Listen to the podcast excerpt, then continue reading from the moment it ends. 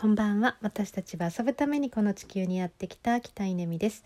えー、昨日ですねなんと大阪まで日帰りで、えー、エディット・ピアフ、えー、大竹しのぶえ主演の、え劇場に行ってきたんですけれどもとってもまあね期待通りというか本当に大竹しのぶ素敵、えそしてニューヨークのひとみさんを誘ったんですよね。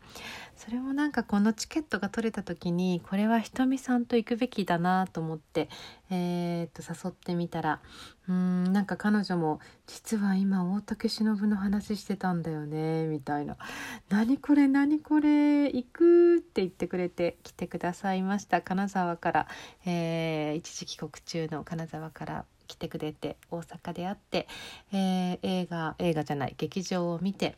で帰ってきてからですねもう一回アマゾンで今度は映画を見てそして今日もあの映画2回目見て、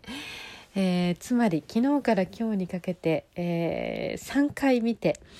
うんとそしてさらに Amazon Music じゃない Apple Music でエディット・ピアフの、えーまあ、なんていうのアルバムっていうんですか？を、えー、今ずっと聞いていてなんかもうピアフ付けっていう感じで使ってますっていう感じなんですけど。まあこういう感じですね。なんなんだろうな。何ですかね。必要なものは必要なタイミングで、まあ、これ即一っていうねあの仏教の言葉で。必要なことは一瞬早くもなく一瞬遅くもなくその時にあの出会うっていう、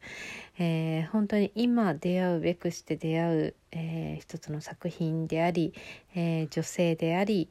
うんシャンソンであり、えー、なんだろうなその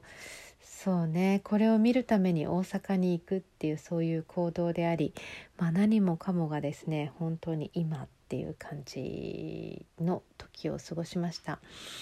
うんなんかね愛に生きる愛の参加、えー、バラ色の人生とかですねえー、まあ、とにかくヒット曲というか、まあね、後世に残る曲がたくさんあって、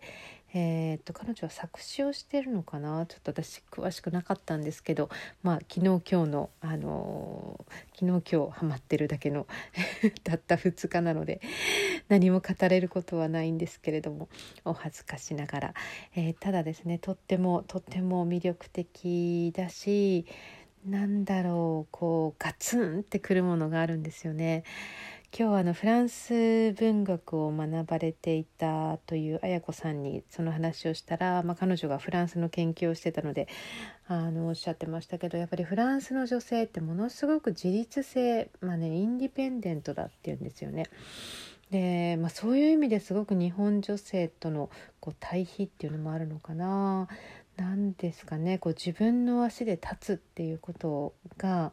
えー、まあ、フランス女性のこうね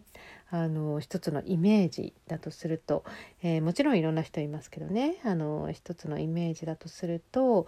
うーんすごくやっぱりあのそう異質なものを感じるというかうー